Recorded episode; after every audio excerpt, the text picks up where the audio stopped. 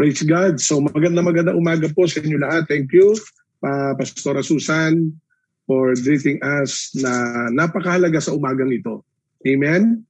So sa lahat po na nasa tahanan, ay patuloy tayong nagsasama-sama upang tayo magpasalamat sa Diyos.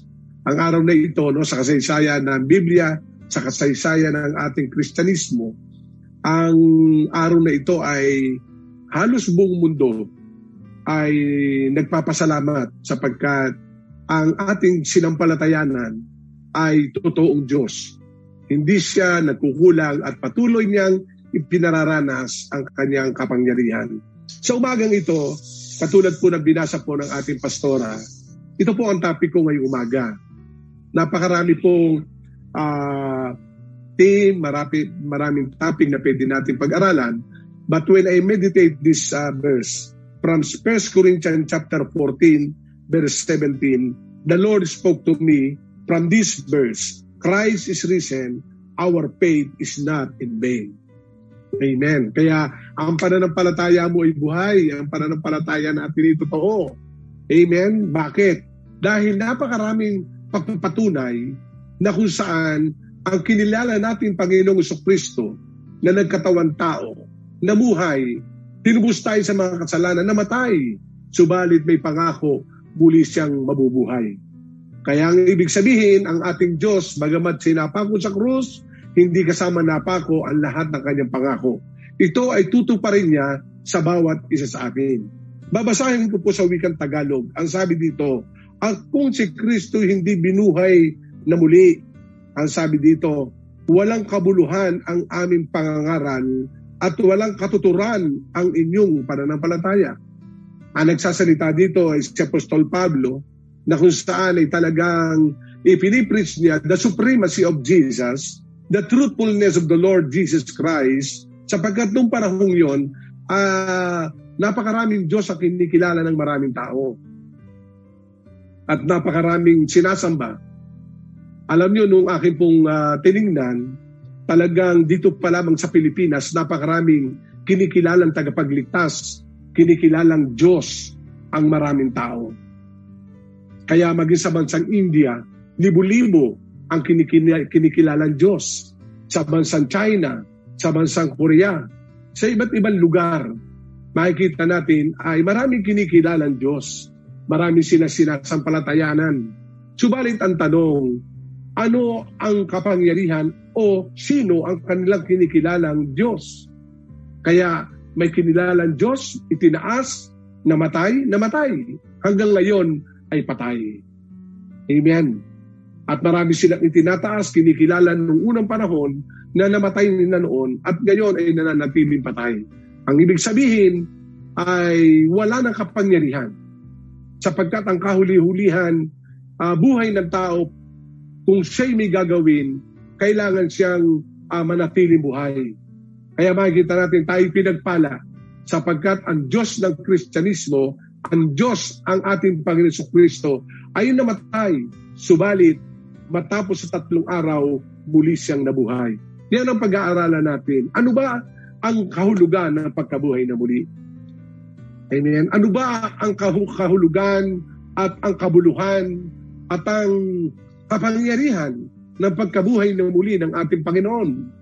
Ito ba ay sinakulo lamang na ating pinapanood tuwing mahal na araw upang mapanood natin ang mga mabuting bagay at magandang bagay na ginawa ng ating Panginoon?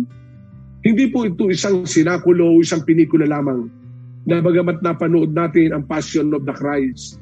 Milyon-milyong na nakapanood at nakita nila ang ilang mga katotohanan sa pagitan ng pinikula.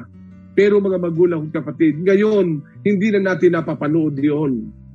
Subalit ang kahulugan nito sa Bibliang kaparaanan ay maunawaan natin ano ba talaga ang ibig sabihin ng pagkabuhay na muli. Kaya sa mga talatang ito, tayo po'y magsama-sama upang ating pag-aralan. Inuulit ko ang sabi ng unang Korinto Kapitulo 15, isang pagpapatunay na talagang sinalita ni Apostol Pablo, if Christ is not risen, then our preaching is in vain. Wala daw katuturan ang kanilang pananampalataya walang kapangyarihan ang kanilang ipinapangaral sa maraming tao. Kaya mga magulang kapatid, napakatagal na natin at narinig natin ang pangaral patungkol sa Panginoon, ang kanyang kapangyarihan. Pero sa araw na ito, dito pinatutuhanan ng Diyos sa maraming tao na nagbibigay ng maling akusa sa ating Panginoon Kristo nung siya'y nabubuhay sa lupa. Sinabihan siyang anak ng demonyo, sinabihan siyang tao, sinabihan siyang propeta, sinabihan siyang isa sa mga disipulo. Pero isang katotohanan, siya po ay ang anak ng Diyos na buhay na nagkatawang tao upang ikaw at ako ay tubusin sa kasalanan. At matapos po tayo matubos, makikita natin ang Biblia, ang kaliwanagan, kapangyarihan ng Biblia ang nagsabi na kung saan ay mabubuhay na muli ang Panginoon. Kaya dito makikita natin, sa aklat po ng Lucas 24:13, ang sabi dito, "Today I will talk to you about the resurrection of Jesus Christ and His benefits for us today." No? May mga benepisyo po ang tinatawag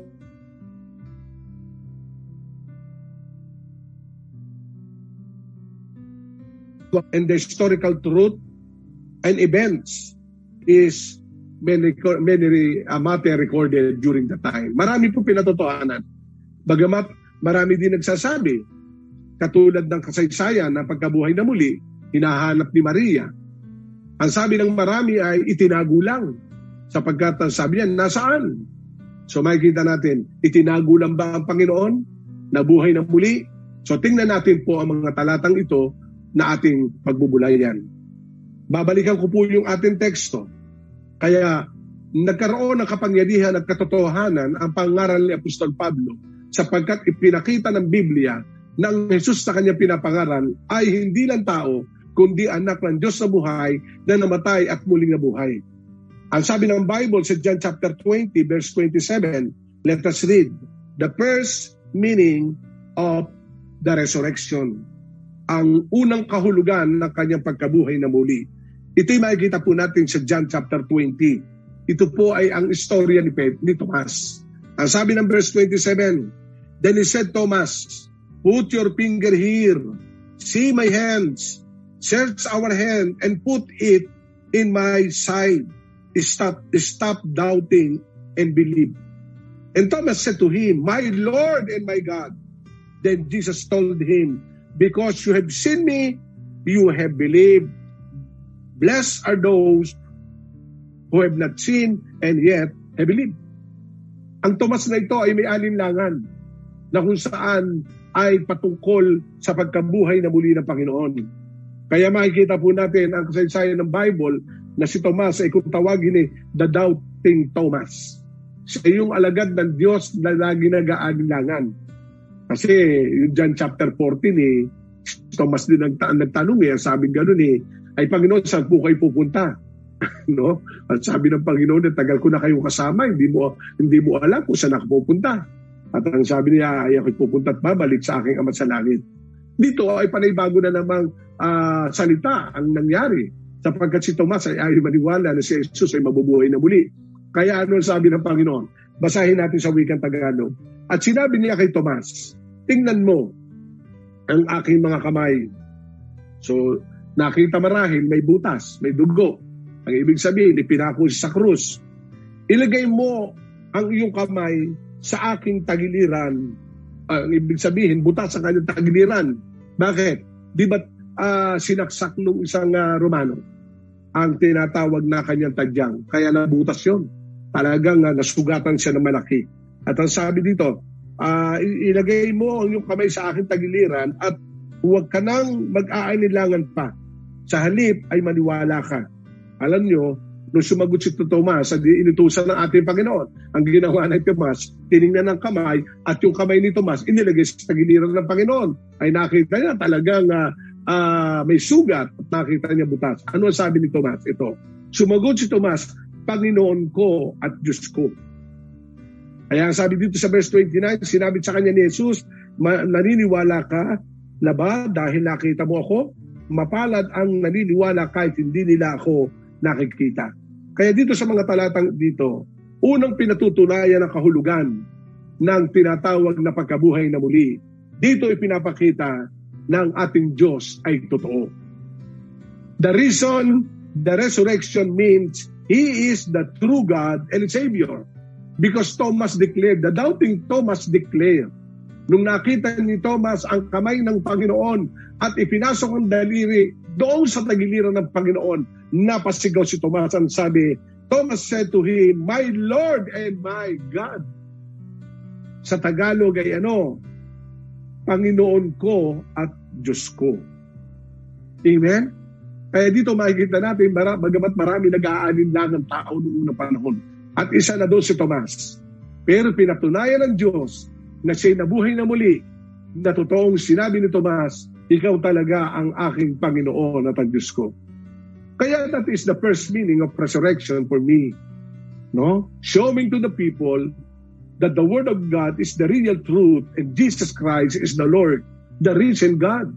Kaya may awit nga tayo. Because He lives, I can face tomorrow, because He lives, all fear is gone, because I know, He holds my future. Hawak niya ang buhay natin, hawak niya kinabukasan. Bakit? Nabuhay ang ating Panginoon sa Kristo. Hindi siya lang natiling patay. Amen. Kaya may nagtatanong, ang simbolo ng krus ng Kalbaryo, ako po ay meron pong kwintas na ginamit ko. Ako inordain as bishop. Wala po yung crucifix. Yun ay talagang krus lang, simbolo. Bakit? Sapagkat si Kristo naman ay hindi na natili sa krus.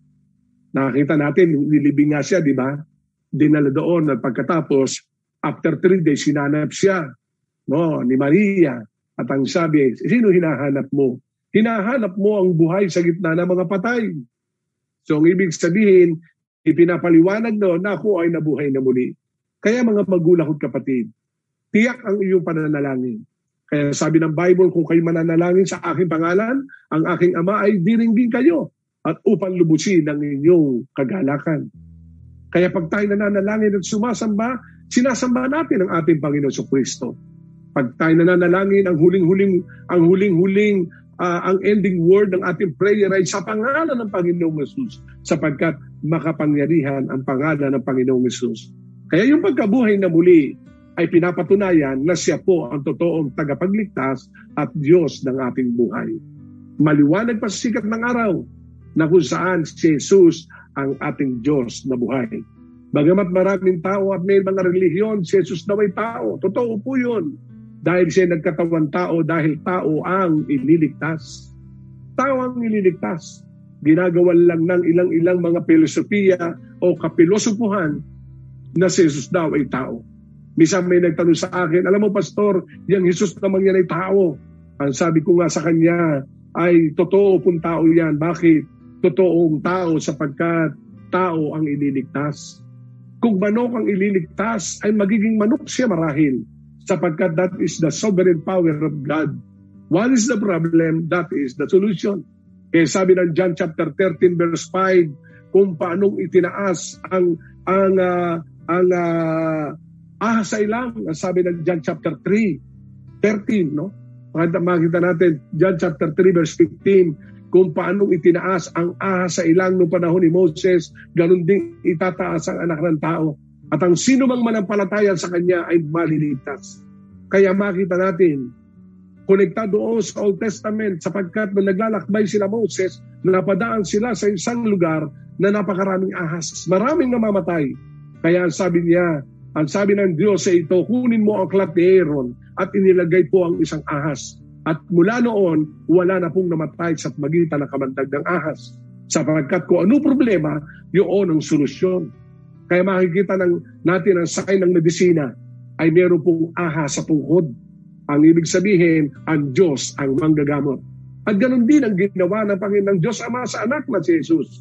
Itinaas sa krus ng Kalbaryo upang ang sinumang manampalataya ay hindi mapahama. Sa makatuwid, mga kapatid, walang kapahamakan pag si Jesus ang kinilala natin, Panginoon at Diyos ng ating buhay. Kaya ang unang kahulugan ng pagkabuhay na muli, tiyak ang iyong pananampalataya, tiyak ang aming pangaral sapagkat si Jesus ay nabuhay na muli. Kaya nga sabi, kung si Jesus ay hindi nabuhay na muli, ay nako, futile at in vain ang aming pangaral. Pero purihin ang Panginoon. I'm a pastor for more than 32 years na lagi kong sinasabi, si Jesus ay buhay, si Jesus ay Diyos, si Jesus ang tagapagligtas. And praise God, God validated that kind of assurance that God, Jesus Christ, is our Savior. Amen? Talampakan natin ang ating Panginoon. Kaya ang Diyos mo ay hindi patay. Ang Diyos mo ay buhay. Si mismo si Thomas ang nagsabi, Thomas said to him, My Lord and my God. Kaya sabi ni Jesus Christ kay Thomas ay ano? Sa verse 29, sinabi sa kanya ni Jesus, naniniwala ka na? Ang sabi dito, dahil nakita mo ko, mapalad ang mga naniniwala kahit hindi nila ako nakikita. Kaya mapalad ka, mapalad ako. Bakit? Hindi natin nakita sa Panginoon physically. Si Thomas nakita niya. Nakita niya yung butas sa kamay. Naramdaman niya yung tagiliran na pumasok kanyang daliri. Mapalad din si Thomas. Pero ano mo? Ang sabi ng Bible, mas mapalad ako. Mas mapalad ka. Bakit? Sapagkat hindi nakita natin ni Jesus. Pero sinampalatayanan natin ang ating Panginoon. Amen. So palapakan natin ang ating Panginoon. Kaya ang ating pananampalataya ay totoo at ang salita ng Diyos na ating kinikilala bilang daan ng kaligtasan, kaunawaan ay totoo. Kaya palapakan natin ating Panginoon. Our God, our salvation is, sabi nga nung iba eh, legit. Legitimate. Our God is true God. Jesus Christ is the true Savior. He is the only way, the truth, and the light. No one's coming to the Father except through me. Kaya ang sabi po ng Acts, ang sabi ng Book of Acts, aklat ng mga gawa, walang ibang pangalan na ibinigay sa sinong ng langit na sukat igalit ng santao. Ito ay ang ating Panginoon. Siya ang ating tagapagligtas. He is our Savior and Lord. Amen? Kaya when we approach the throne of God, asking Lord help in the name of Jesus, God will answer us. Ikalawa, ang sabi dito, sa 1 Corinthians 15 na aking binasa kanina, if Christ is not risen, then our preaching is in vain, and your faith is in vain also. And if Christ is not risen, your faith is futile. You are still in your sin. So they say, makita natin dito, the second meaning of the resurrection is this. The resurrection means that our sin are forgiven. Our sin are forgiven. Pinatawad na ang ating kasalanan.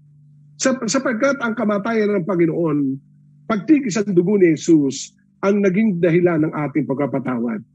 Katulad na tinalakay ko noong 2 araw ng Huwebes at Biyernes, ang kapangyarihan na tinatawag ng dugo ng Panginoon ay pinanlinis sa atin. Kaya makikita natin dito sa aklat po ng Romans chapter 10 verse 9. Ang sabi ng Bible, Romans 10:9, if you confess with your mouth the Lord Jesus and believe in your heart that God raised him from the dead, you will be saved. Ang sabi ng Bible sa Romans 10:9, if you confess your mouth the Lord Jesus, believe in your heart that God raised him from the dead. Ang sabi ng Bible, you will be saved. You will be saved. Kaya makikita natin napakahalaga na i-declare natin ang pagkabuhay ng ating Panginoon. And the true meaning is Our soul, our lives are forgiven. Our sin are forgiven, and we are saved. Amen.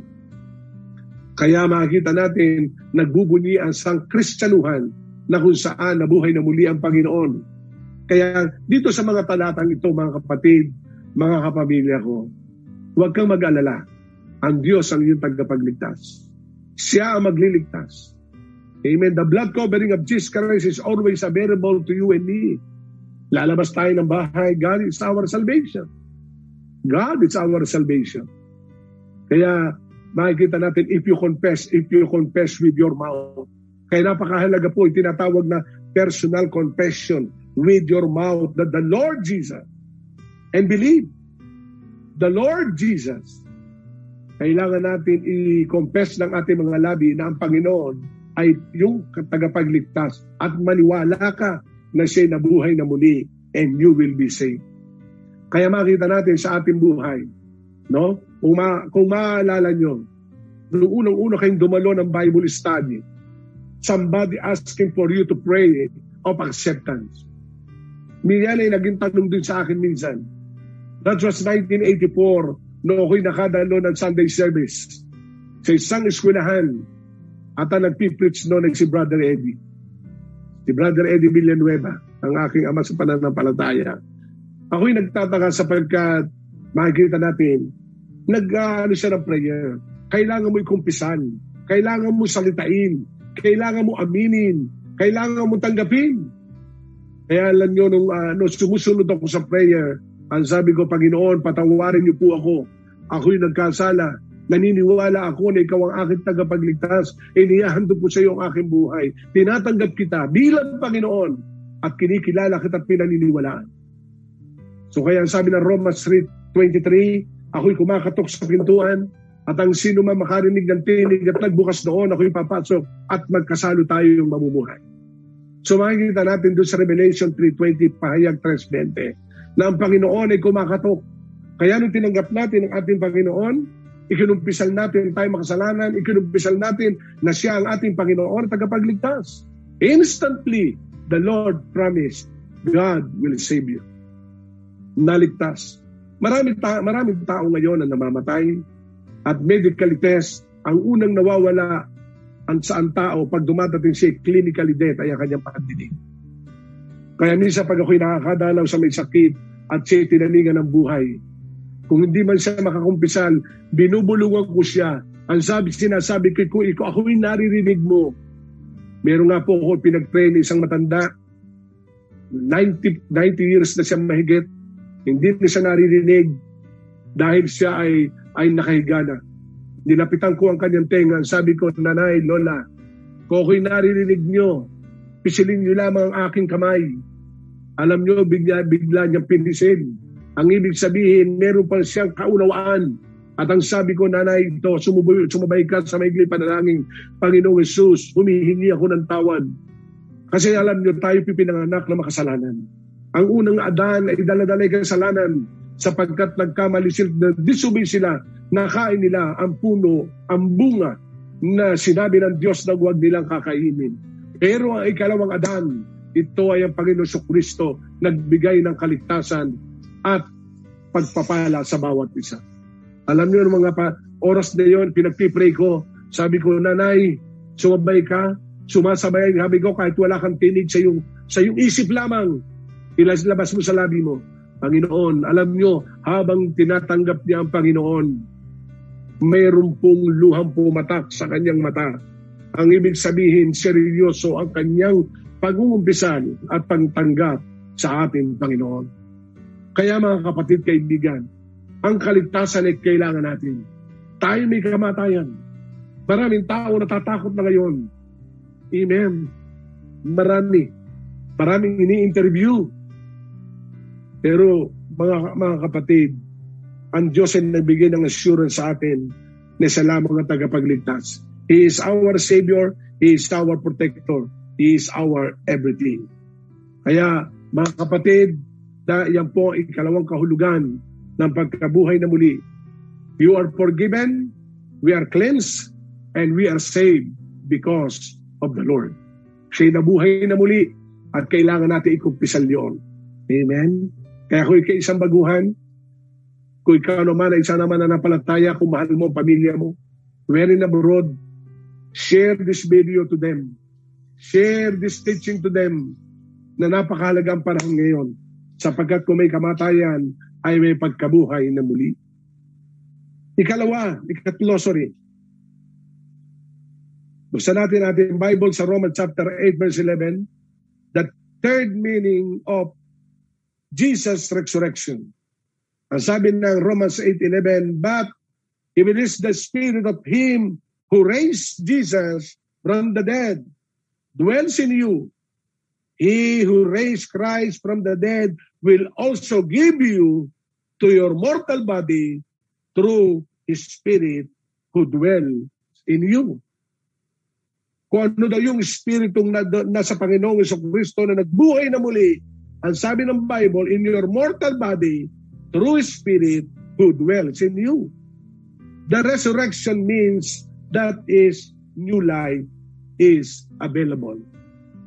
Ang bagong buhay ay patuloy na ibinibigay ng ating Panginoon.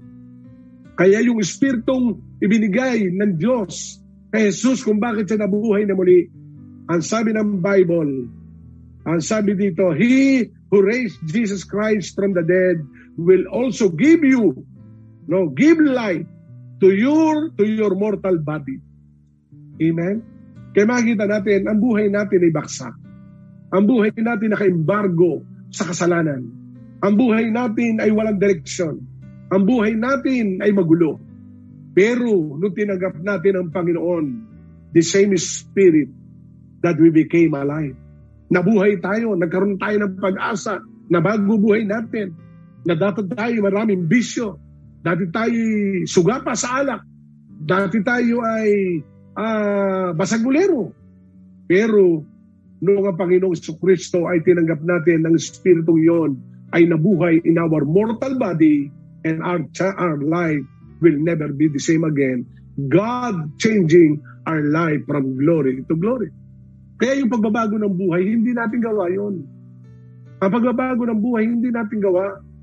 Ang pagbabago ng buhay, kung gusto mo bago buhay mo, si Kristo lamang. Kaya nung tinanggap natin ang Panginoon si Kristo, kasabay na babaguhin ang Panginoon. Kaya ano sabi ng Bible, ang sino man na kay Jesus at nakipag-isa kay Jesus ay isa ng bagong nilalang. Ang lahat ng lumay nawala na, pawang bago na dumarating. Because resurrection of Jesus Christ means the new life is available. Bagong buhay kay Kristo.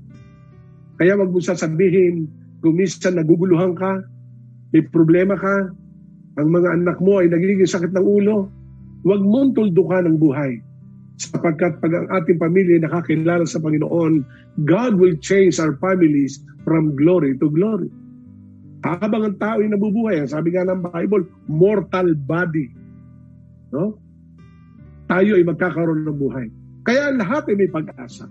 Dahil si Kristo ay nabuhay na muli. Ikaw ay may pag-asa. Ang tatay mo may pag-asa, ang nanay mo may pag-asa, ang kapatid mo, ang mga kakaibigan mo may pag-asa. At higit sa lahat, tayo ay may pag-asa. Bakit? Because Jesus Christ risen from the dead means the new life is available. May pagbabago ng buhay. Basahin ko muli ang isang talata, sabi ng Romans 6:4. Just as Christ was raised from the dead by the glory of the Father, even so, ang sabi dito, we also shall walk in the newness of life. Lahat tayo ay kaya natin magsabi na tayo ay may bagong buhay sa Panginoon. Ang sabi ng Romans chapter 6 verse 4, Jesus Christ was raised from the dead by the glory of the Father. Even so, we also, sabi nga natin, we also walk in the newness of life. Amen? Nabuhay na muli. Kaya makikita natin ang Diyos ay mayroong tinatawag na nakalaan lagi sa ating pagkakataon. Kilala niyo si Nicodemus? Di ba si Nicodemus yung nagtanong na hindi magagawa ng mga himala kung hindi sumasa kanya ang Diyos? Alam niyo ba kasi siya ni Nicodemus kung yung pag-aaralan? In the end chapters of Book of John, si Nicodemus ay nabago. Sapagkat kung iyong babalikan po mula po chapter 20 hanggang pababa, Isa si Nicodemus sa nagdala sa libingan ng Panginoon Kristo. Samantalang say rulers of the Jews. Ang ibig sabihin, nung lumapit siya sa ating Panginoon, ay meron po siyang nakitang kakaiba, naramdamang kakaiba, sapagkat sabi niya, walang makagagawa ng mga ginagawa mo, maliban sumasayo ang Diyos. Kaya sinabi ni Jesus Christ ito, Nicodemus, verily I say unto you, unless a man be born again, he cannot see the kingdom of God. Ang sabi ni Nicodemus ito, paano ikaw ako, papanak na muli ko, ako'y malaki na. Papasok ba ako sa sinapupunan ng aking magulang upang ipanganak na muli? Ang sabi ng Panginoon ay hindi. Ang pinanganak ay salaman, ay salaman. Sa tubig ay sa tubig, sa espiritu ay sa espiritu. Kaya to change life, we need Jesus Christ. We need the encounter of Jesus to accept Him as Savior. Kaya makikita natin, nung si Nicodemus ay nagtanong, marahil nagkaroon siya ng realization na napakahabang bahagi ng kanyang kasaysayan. Pagdating nung namatay ang Panginoon sa Kristo, ipinako sa krus, nung dinala sa libingan, according to the history, si Nicodemo ay isa sa kasamang naglibing. So, ibig sabihin, nagkaroon siya ng change mind, change heart, and change life. Amen? Kaya makikita natin dito, yung sinabi ni Jesus na ang pinanganak sa laman ay sa laman, sa tubig ay sa tubig, sa espiritu. Alam niyo, ang born again, yung pagbabago ng buhay, born again, ipinanganak na muli, nagkaroon ka ng bagong buhay. Hindi po religion ang born again. Born again experience is having new life, not change life. It is not new religion. Means born again is new life from Jesus. Amen. Kasi pinanganak tayo sa laman. Ano ba ang dala-dala ng laman? Kita natin, halimbawa, ako, kay pinanganak sa lama, sa tondo. So, ugaling tondo, no? Example lang yun, no? Sapagkat nung araw, ang tondo yung magulo. Pero ngayon, di na. So, ibig sabihin, nagre-reflect sa ating katawan panlupa kung saan tayo lumaki. Amen? Yung ugali ng ating kapitbahay, yung ugarilya, hindi kung ano kinalakan mo, yun no, madidevelop sa katawan panlupa mo. Pero, pag ipinanganak ka sa espiritu, madidevelop ang espiritual na buhay mo, ang Panginoong Diyos ang magtuturo sa iyo. And magbabago.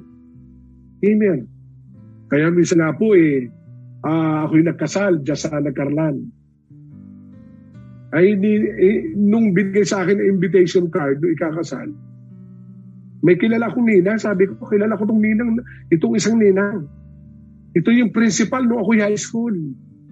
So, nung araw ng kasal, pumunta po ako doon sa resort. Ang ganda ng resort. Mamaya, nakita ko po yung principal. Allow me to quote, si Mrs. Britannia. Malayo pa ako, sabing ganon. Halika nga dito. Ay, ikaw nga. Sabing ganon. Uy, natutuwa. Ikaw pala magkakasal. Ibig sabihin, pastor ka na. Alam kung bakit? Kasi noong ako high school, malimit ako mga guidance. Na-expel niya po ako na isang taon eh. Naibalik lang ako dahil yung aking tiyahin ay guidance counselor, naayos. Pero alam niyo, itong magandang istorya, sabi ng principal, abay, napakabuti ng Diyos sapagkat ikinabago ang buhay. Kasi kung isusukatin niya noong ako high school, ako po'y founder ng fraternity. No? Ako'y nakasuhan ng vandalism. And that, pero, good news. Noong nakarinig po ako salita ng Diyos, 30 years ago, tinanggap ko ang Panginoon, yung pala, naborn again ako. Ang ibig sabihin, dating buhay ko, eto na, mapagmahal, no, ganyan-ganyan, so and so and so. Ang ibig sabihin, change life. Kaya kapatid, ang pagbabago ng buhay mo, kay Kristo nagmumula.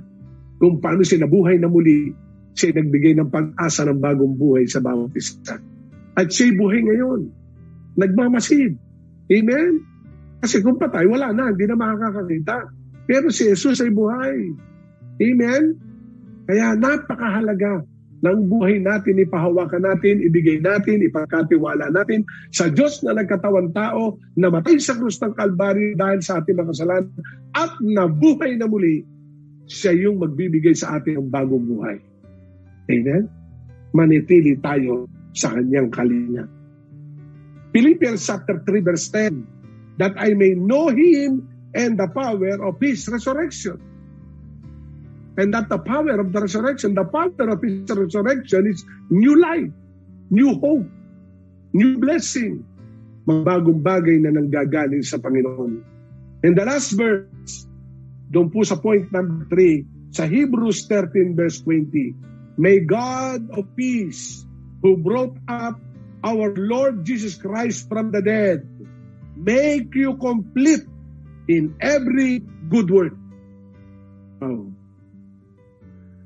Hallelujah. Alam niyo, nabasa ko ito, ayos ko po itong teaching na ito. When I read these verses, I cry. Ulit ko, Hebrews 13:20. May God our peace. So, saan man gagaling ang peace of mind sa Diyos?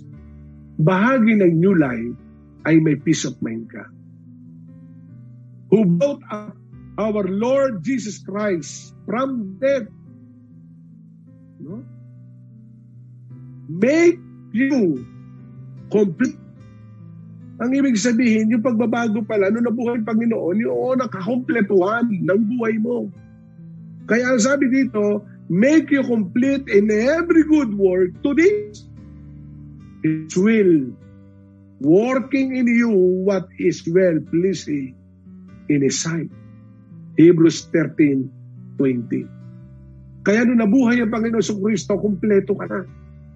Kumpleto. Hindi tayo perfecto, pero kumpleto ka.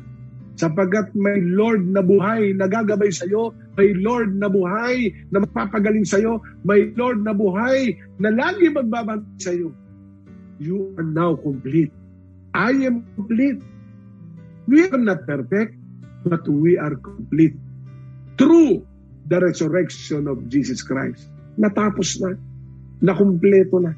Amen? Wala ka nang gagawin. Ang kailangan lang ay sumunod at manampalataya sa Kanya. Sumunod ka lang na sumunod sa Kanya. Follow Him. Follow Him. Follow Him. Amen? And as we follow Jesus Christ, we need relationship. Kasi, hindi naman tayo makasusunod na hindi wala naman tayo relasyon. Amen? May mga tao dyan, sasabihin ay, gawin mo nga ito. Wala ka naman relasyon doon sa nag-uutos, sa pilitan. Pero pag ang nag-uutos sa itay mo, gawin mo to, opo, di ba? Bakit? May relasyon ka eh. Hello? May relasyon ka eh. Ganun sa Pinoon.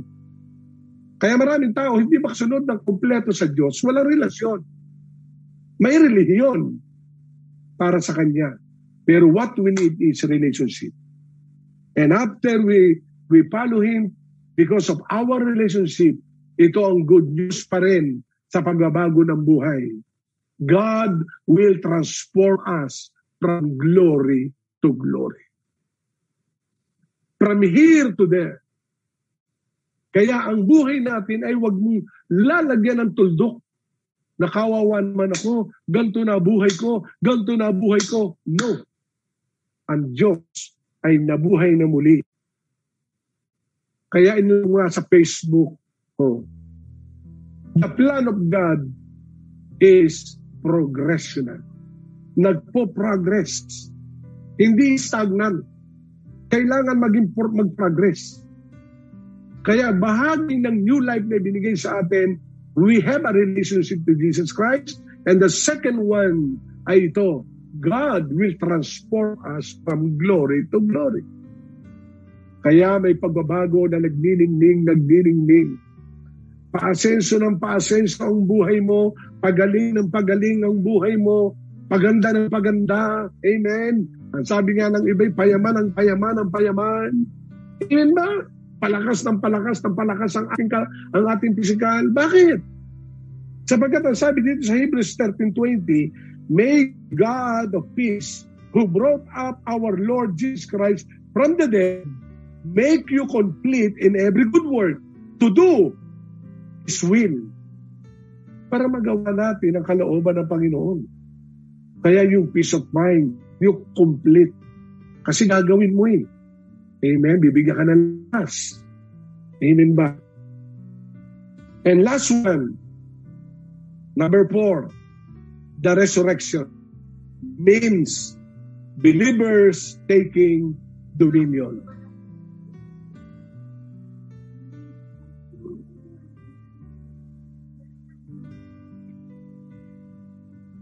Hallelujah.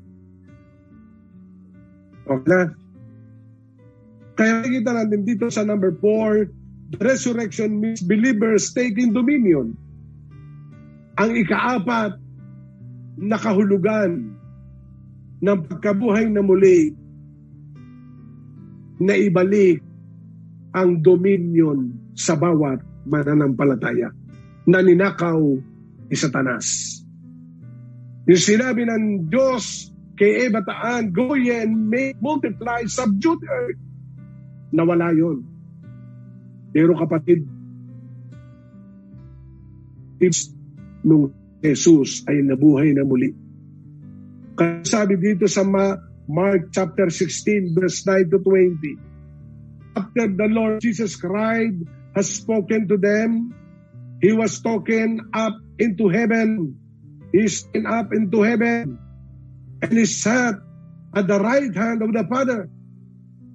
Nung ang Panginoong Jesucristo, mga magulong kapatid, sa Marcos 16:19, makikita natin, habang siya salita, He was taken up into heaven. Dinala at balik kung saan siya galing, according sa John 13, galing sa Ama, babalik sa Ama. Kaya nung natapos na, nakuha niya na yun, na ibalik sa bawat mananampalataya. Kung sabi ng Bible, siya'y umupo sa kanan trono ng Ama sa langit. He sat, ang sabi dito, at the right hand of the Father. In verse 20, listen to this. Then the disciples went out and preached everywhere. The Lord warned them and confirmed His word by signs that accompany it. Tingnan niyo mabuti.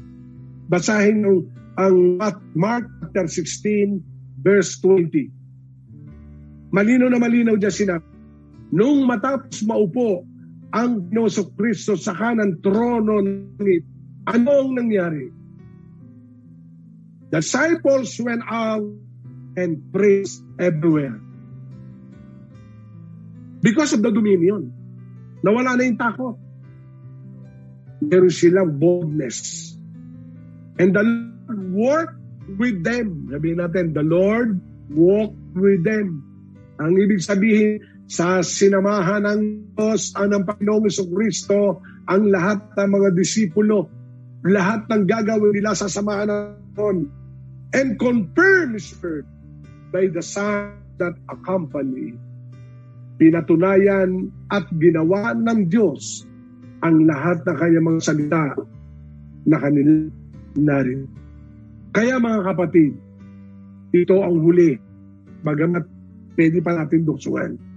Kinuha ko lang at ginawa ko lamang ang pinaka-apat na ilan. Itong huli, ito yung hulugan ng pagkabuhay upang tayo mabuhay ng patagumpay. Dahil, Lord, meron tayong dominion. Amen? To say to the enemy, no way. Stop! Pwede natin pagigilin ang lahat ng gawa. Kaya ano sabi ng Bible? Sa Matthew chapter 18, during the time of Jesus Christ here on earth, ang sabing ganon, sino ako dito? Sino ako yan? Ang sabi ni ng mga disciple, sabi ng maraming tao, you are Jeremiah. You are John the Baptist. You are one of the prophets. Kaya sabi ng isang disciple niya ito, you are Christ, the Son of the living God. At ano sabi Jesus Christ? You are blessed, Peter, because it is not revealed to you by man. It is revealed to you by my Father in heaven. And I promise, I will give you the keys. I will give you the keys. Plural. Ano sabi? Whatever you bound on earth shall be bound in heaven, and whatever you loose on earth shall be loose in heaven. And that is the dominion of the Lord given to everyone. Kung ano daw ipagbawal mo lupa, ipagbabawal ng Diyos sa langit. At kung ano pakawalan lupa, ipakakawalan ng Diyos sa langit. Ang ibig sabihin exactly, accurately, kept the dominion. Restored dominion. Na nakuha ng kaaway, ibinalik nung nabuhay na muli ang Panginoon. Kaya ano nangyayari ngayon? Let us use the dominion of the Lord given to me. You. Kaya yung oras ito tayo mag-pray, will regain that kind of dominion. Muling ibinalik sa atin. Amen. Mananakaw kailanman. Sapagkat binigay na regalo ng Diyos sa atin. At tayo pitumayo ngayon.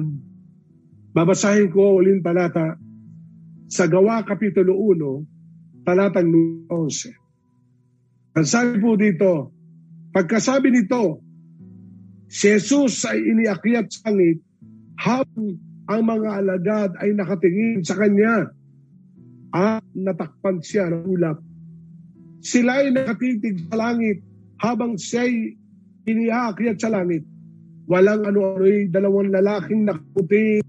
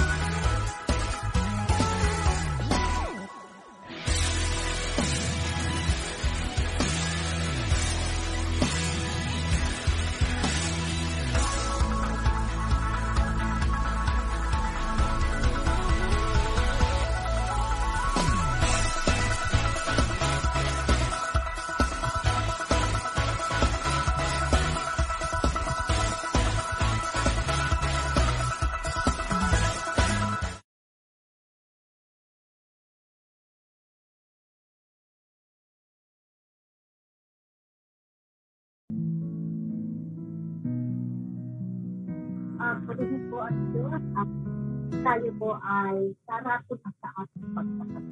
Amen. Salamat po sa Panginoon. Tayo po ay magbukas ng ating mga rivals at po sa ating Panginoon. Chapter 16, verse 7. Ganito po ang sinasabi ayon sa kanilang makakaya, ayon sa dami ng pagpapalas ng Diyos mula kay Yahweh na. Amen. Nakikita po natin ito po sa ating binasa. Mula po doon sa verse 1 up to sa katapitang verse po sa Deuteronomy 6. Makikita po natin yung mga alirintod ng pagbibigay at pagkakal. Sabi po doon sa ating binata, ayon sa kanilang makakaya, ayon sa dami ng pagpakalang pinagpapito mula kay Yahweh na ito. Hindi po naman linig sa ating lahat na ang pinaka-greatest po natin po sa ating Diyos. Ayun po, Matthew 22:33. Hindi na putol. Ang buong puso mo, buong kalwa mo at buong. Nagbigyan yung wifi niya ng 4. Dapat agad na-restrict. Dapat yung napagbigay ko na ang makakaloob yung po pumapasok yung po ating pagkakas. Dahil ito po mabasis natin ito na ating pagkakas ng ating pagkakas. Nakita po natin ito kung paano po history ang Moses ang mga taga-Israel na tumambas. Sa pamamagitan po ng ating pagkakasal at pagkakaloob sa Panginoon, kayo po ay tumasin sa atin. At kalakit po ang ating pagkakasal sa Diyos, naroon po yung ating pagkakasal. Amen? Purihin po ang Diyos. At dito po sa ating naputol na radana na. Nakita po natin yung important principle. Hallelujah. Na meron po tayo dito. Ang first sige. Babalik daw. Ang first principle sa ating context, sa ating pag-napit na ngayon, ay ito po, God is willing to do one. Nakita po natin dito na ang unang-unang principle po ng text na ito na ating po nagbubulayan sa oras na ito.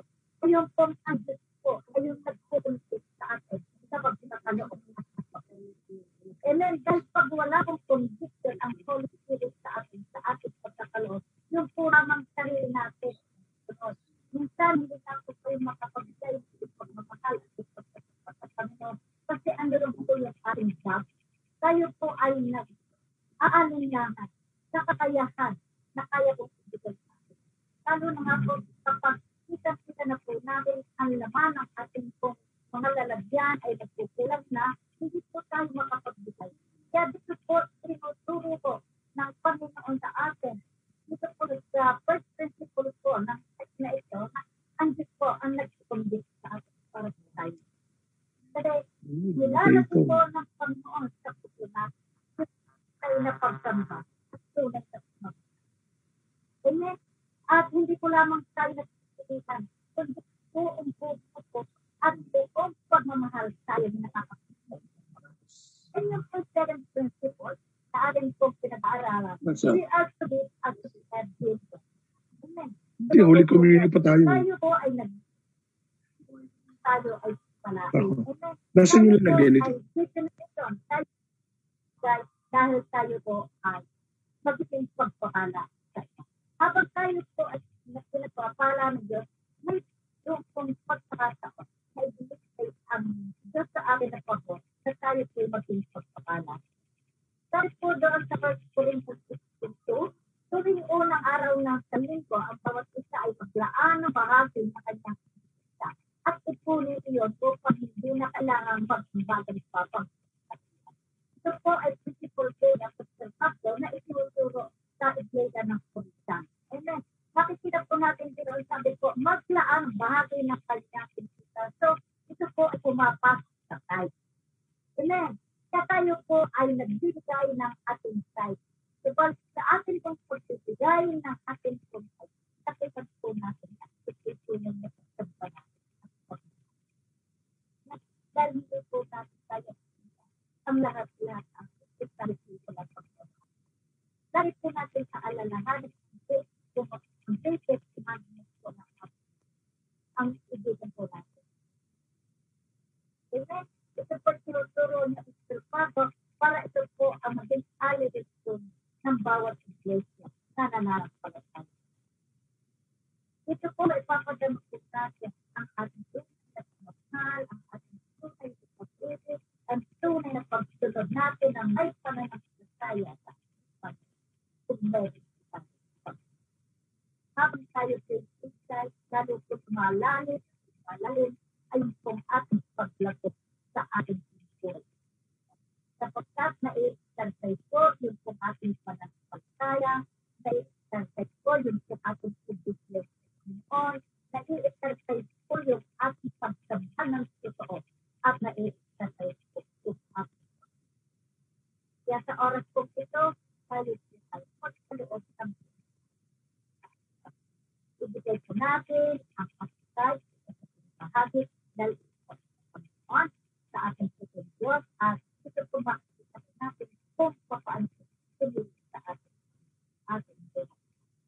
sabi na po ng message ng Panginoon, tayo po ay hindi perfect, pero tayo po. Amen? Hallelujah. Purin po ang Diyos at tayo po ay manalangin. Hallelujah. Hallelujah, Lord God. Hallelujah, Lord Jesus. Oras po ng Diyos at taas at pangalan mo po, Panginoon Jesus. Maraming maraming salamat sa iyong pagkakuhay ng pagbili, Panginoon. Hindi na po kami perfecto, Panginoon. Maraming maraming salamat sa iyong Diyos at pinakamakas sa pakurin, Panginoon. Pagpalain mo po ang mga kamay ng magkakaloob sa oras. Pagpalain mo po ang lahat ng ito na nanonood at atitin sa mga sa oras. Parinig mo na. Holy Communion. Okay.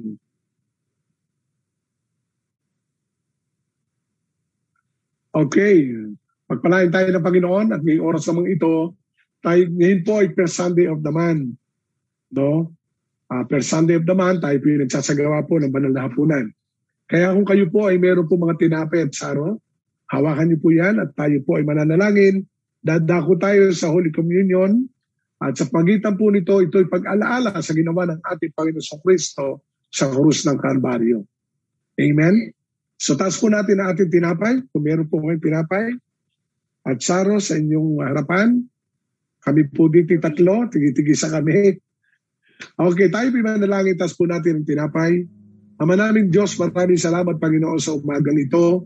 Bagamat pandemic, lockdown kami Panginoon, subalit hindi po namin kakalimutan alalahanin ang ginawa mo sa krus ng Kalbaryo. Ama, dalain ko po sa magitan ng tinapay at sarong ito ay patuloy na samahan mo kami at igawad mo ang bendisyon at ang pagpapala na nanggagaling sa iyo. Salamat, Panginoon. Ito pong aming dalangin sa pangalan ng Panginoong Hesus. Amen. Sabay-sabay po nating subo at tinapay. At inumin po.